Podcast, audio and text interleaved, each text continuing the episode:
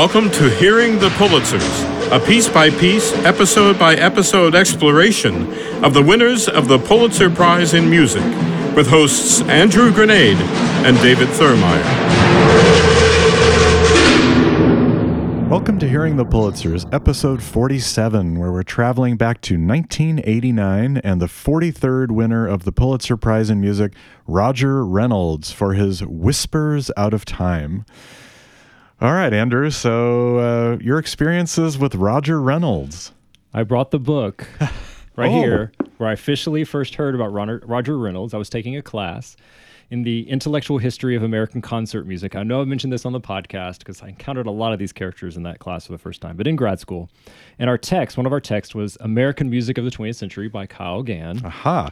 And in here, in the chapter about post cage conceptualism, he talks about Roger Reynolds. And that was the first time I'd ever seen the name.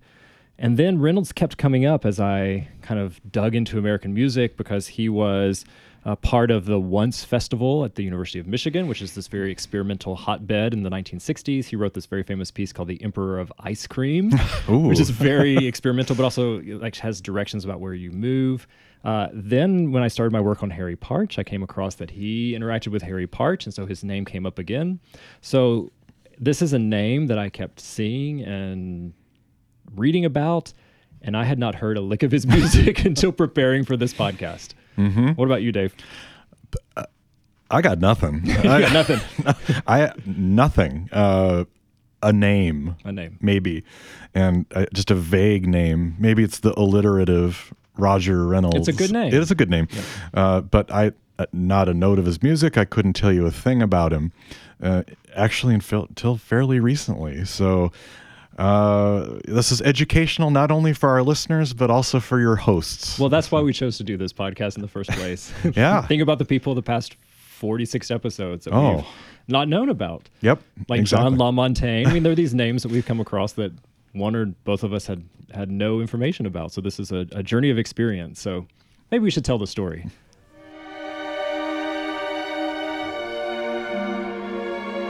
Telling the story.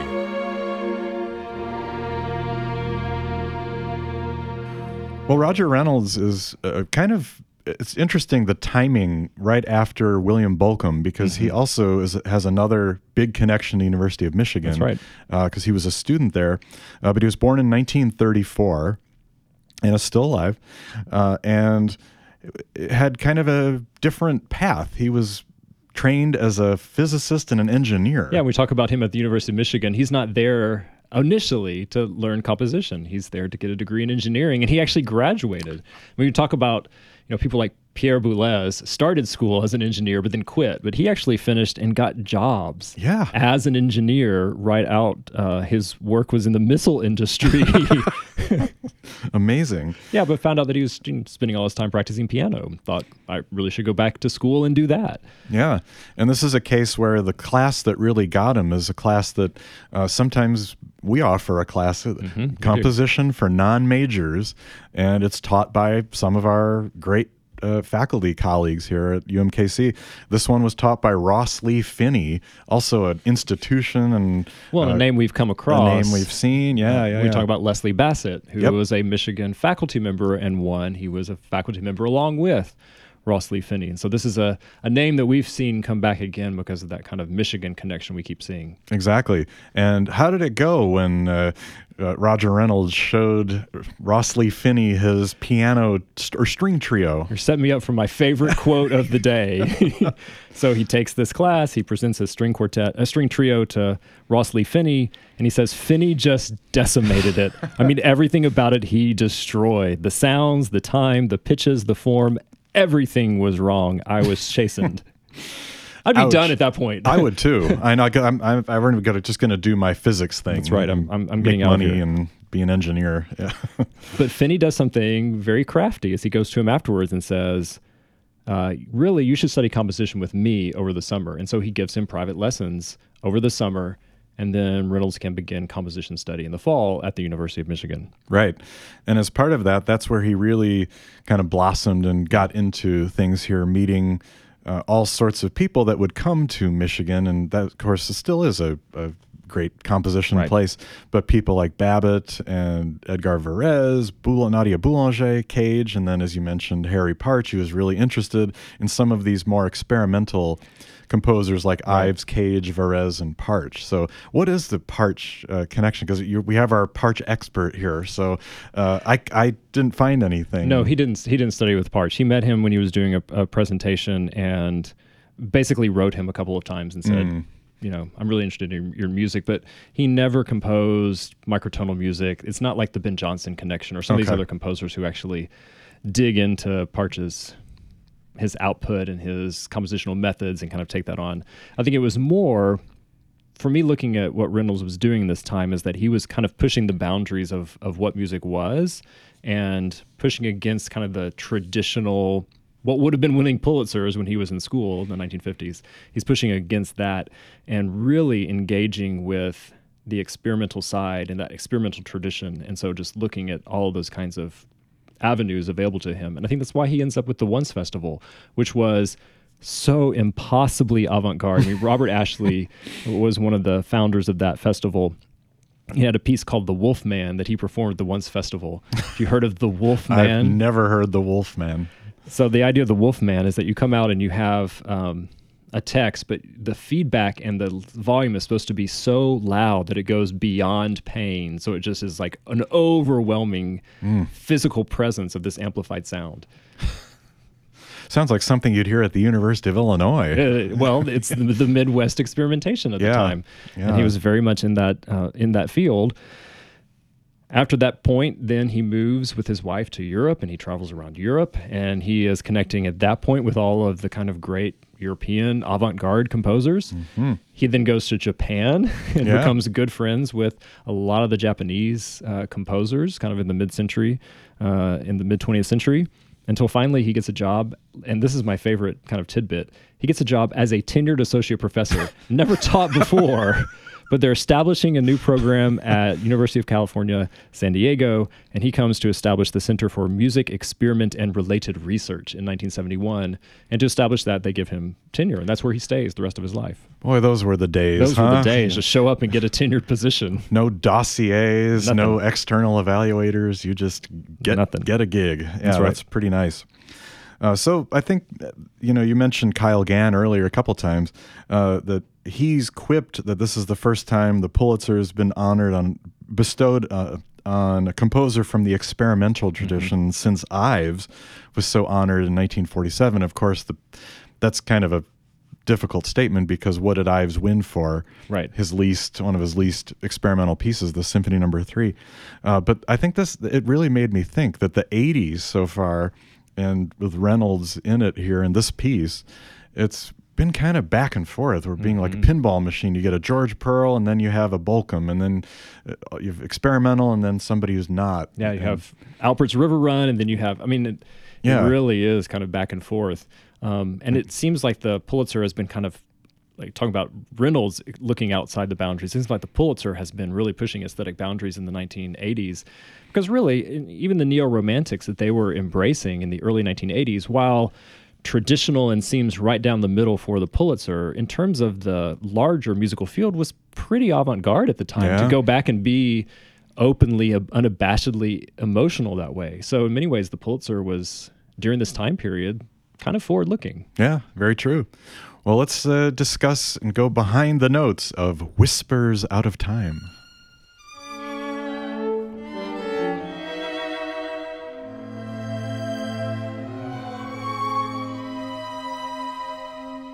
Behind the Notes.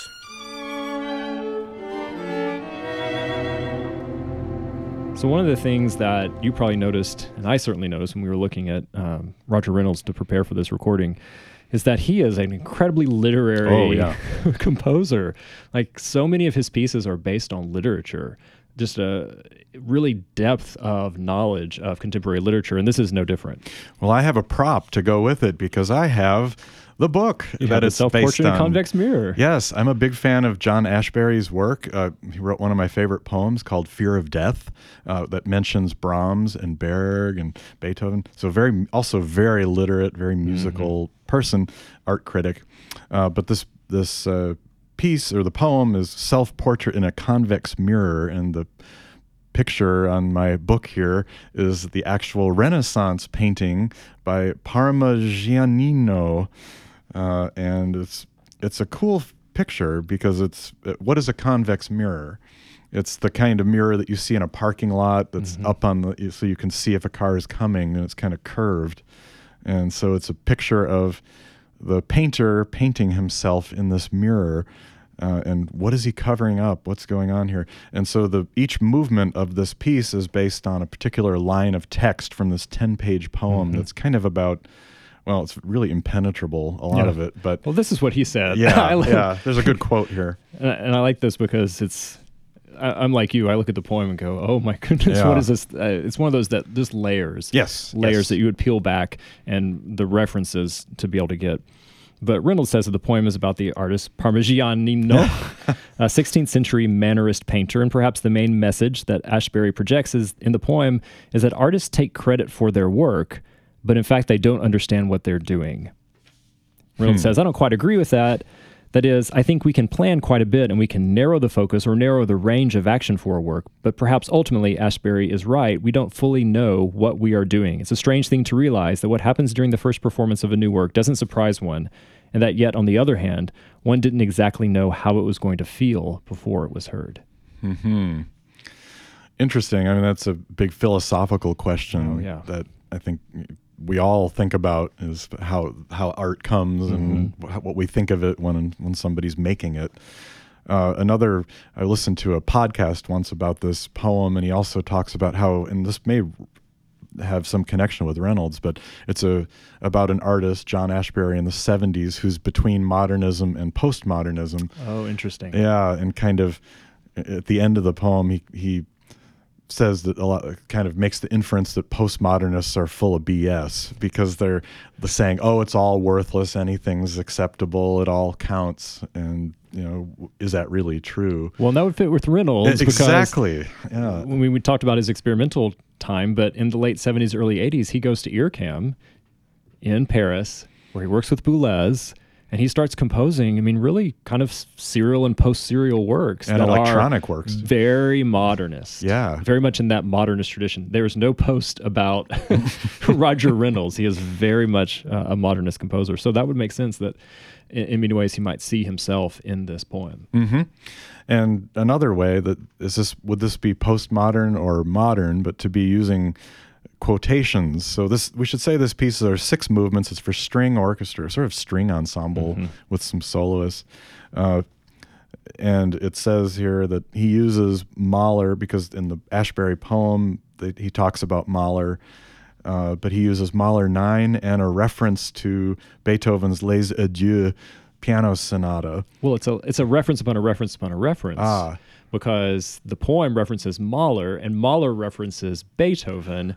So you get this referential chain. and Ashbery references the, Yes. the composers. Yeah. right. So you get this kind of circular chain of Uh-huh. references that I think that then he's going to use. So it was interesting because I read that that Mahler is he used the Mahler nine, he used Les Adieux, and then I listened to the work and it's not like not like Ives quotation No. since we've No. brought up the specter of Ives. No. There's no kind of cumulative form here. right. If you had told not told me that Mahler is in there, I would not know that Mahler was in there. No, I didn't hear Columbia, the gem of the ocean, or No- anything nothing. coming by here at all. No, it's much more subtle. Mm-hmm. I think within the under the surface. I think that's a really helpful way to look at this whole piece and this whole production, or is thinking of these layers of kind of peeling back different things to to come to some core. Uh, or he says he's not generally attracted to quotation, but without quotation, there was no possibility of expressing the distance Mm-hmm. between our world and that which other musicians experienced. So, you know, everything in art is layered. Right. So, in, in that sense, it makes I understand what he was doing. But yeah, it's not audible. Uh, No. to me at all. Well, I also like the idea of layers because that's basically what we're hearing here are just layers of ideas built Yeah. one on top of the other. But it's not like so the the six movements. The the soul's a captive is the first. A magma of interiors, like a wave breaking on a rock. The surprise, the tension are in the concept. A chill, a blight moving outward, and the final and longest, a portrait's will to endure. But it's not like you're actually getting those painted. No, no. It's, it's it's not like we're a neo romantic here, giving some sweeping grand gestures. Um, but it is, I think, actually more emotional than I was expecting, especially given that I kind of had in my head, all right, I'm getting a Boulez kind of Yeah. approach. It, it's much more um, emotional that way. So I'd like to actually play the beginning. And he has said, uh, Reynolds has said that the opening of the piece is based on the opening lines of the poem. The opening lines of those of the poem is, as Parme- Parmigianino did it. The right hand, bigger than the head, thrust at the viewer and swerving easily away as though to protect what it advertises.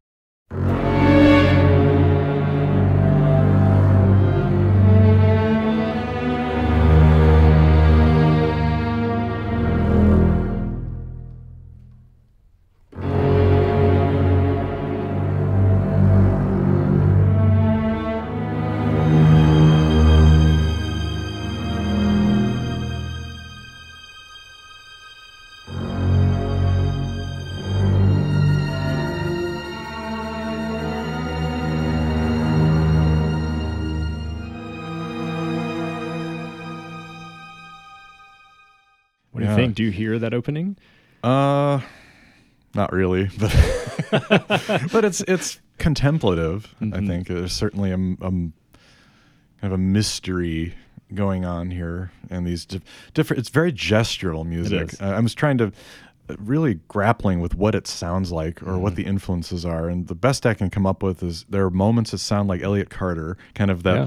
real like the string quartets we've looked at, or this his kind of really big angular wide lines, and then also some Penderecki type Mm. uh, thick dense scoring, kind of like that, and then others just gestural stuff. And I- what's fascinating to me about this opening is that I think it is kind of, it is gestural. It grabs you. Yeah. I think at the very beginning, and you get that for about a minute and a half, and then it's it never comes back. yeah, right, Especially right. that low. I love that low opening. That those low Rumble. string. Oh, it's amazingly, amazingly powerful sound. And then it just disappears. Yeah, yeah. And, and it goes on. And so I wanted to play actually a little bit later because one of the things about this piece to me is that you have these six movements, but I had it playing and I wasn't paying attention. and I looked up and suddenly I'm on the fourth movement. Same.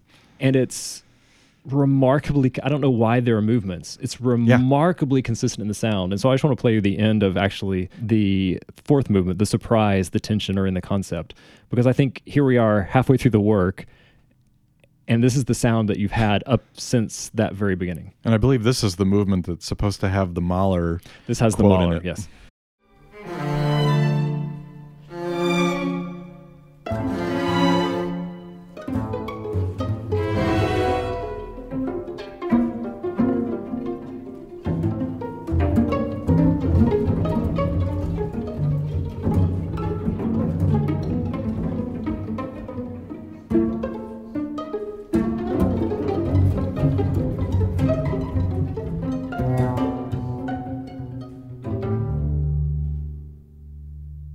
A few more string techniques there. We got some pizzicato kind of Mhm.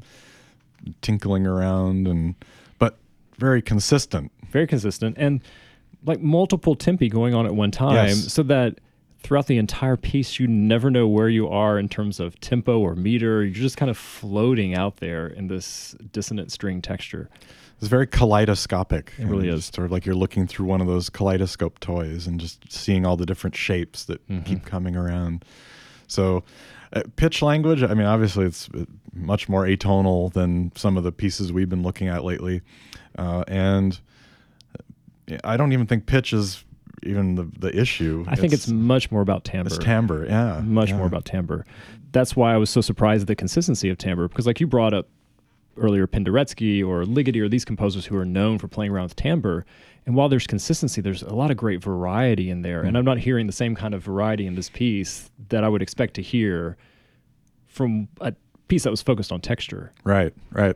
Could that? Uh, yeah, it's not just because of the instrumentation, because uh, you know, with all strings, you can do many different types of timbres and different effects and Absolutely. techniques. So it's it's must be an intentional goal here to have it sound somewhat consistent throughout. But you're right. I did the same thing. I listened to this several times and was sort of one time half listening and then oh wow it's almost over this, but it sounds like we're back at the what, beginning what movement is this? Yeah, it's kind of the same. So it's, it's very interesting through composed, but in uh, in a weird way. Where It's almost like those movements are just markers, so you know where you are in the poem yes, yeah, yeah, yeah. as, pa- as he's painting kind of the the arc of the poem. Mm-hmm. Exactly.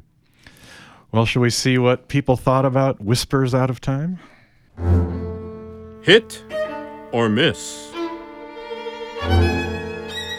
Let's start with the critic reviews. So we'll start with Richard Kassel, who's actually known for his work on Harry Partch, um, but he wrote uh, a review of the recording of Whispers Out of Time that was done in the uh, journal Notes.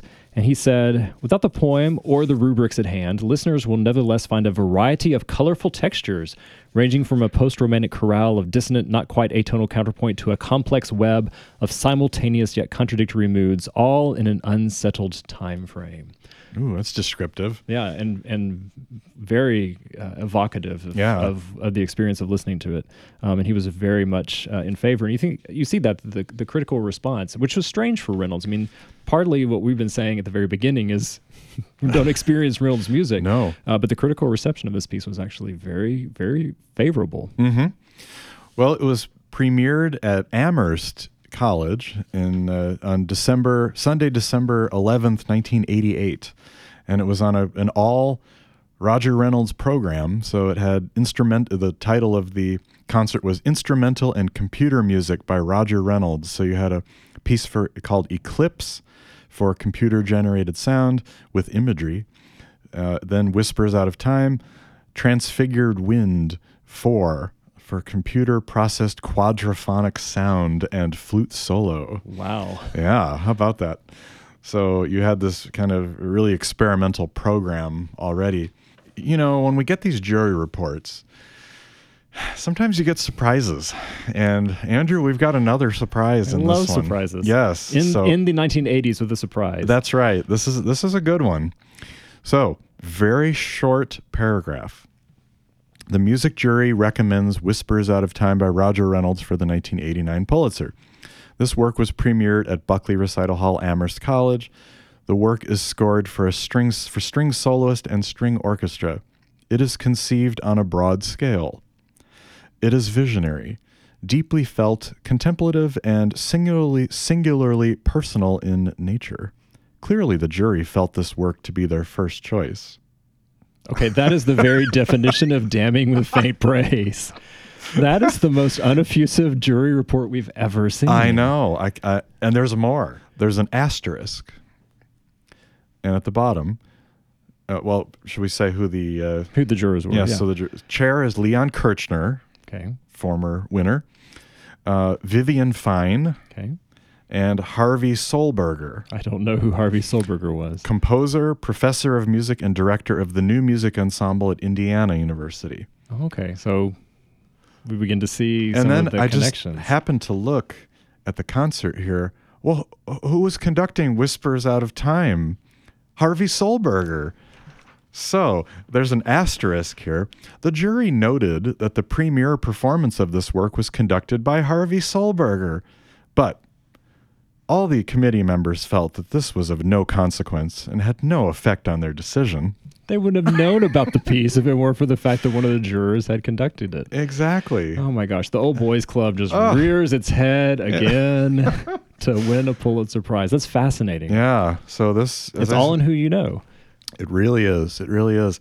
Now, given this, you know, obviously uh, Harvey Sollberger was a big fan of this, but Kirchner, I could see. Well, from our conversation about Yeah. Kirchner, what, 15 episodes Yeah, ago, yeah. I, you can definitely see where Kirchner would be interested in a piece like this and would be interested in, in Roger Reynolds because of the connection with electronics Yep, and live yep. performance. All those kinds of things would definitely make that connection. Yes. And then Vivian Fine, professor of music, retired at Bennington College, Vermont. So she's kind of the wild card of this mm-hmm. group. But yeah, there you have it. And then they also say as second and third choices, the committee recommend, recommends Concerto for Orchestra by Steven Stucky and Lacerations in Memoriam 1966 to 76 by Bright Sheng. Both of these works were found to be of extraordinary merit and originality. So Steven Stucky, future Pulitzer Prize mm-hmm. winner. So we're going to see the next generation basically. Yeah. rearing their head here of people who are going to be lauded by the Pulitzer in future years. And Bright Sheng, who teaches at Michigan. It's so insular, isn't it? As you say, you can't write this stuff. You Can't write this stuff. Yeah.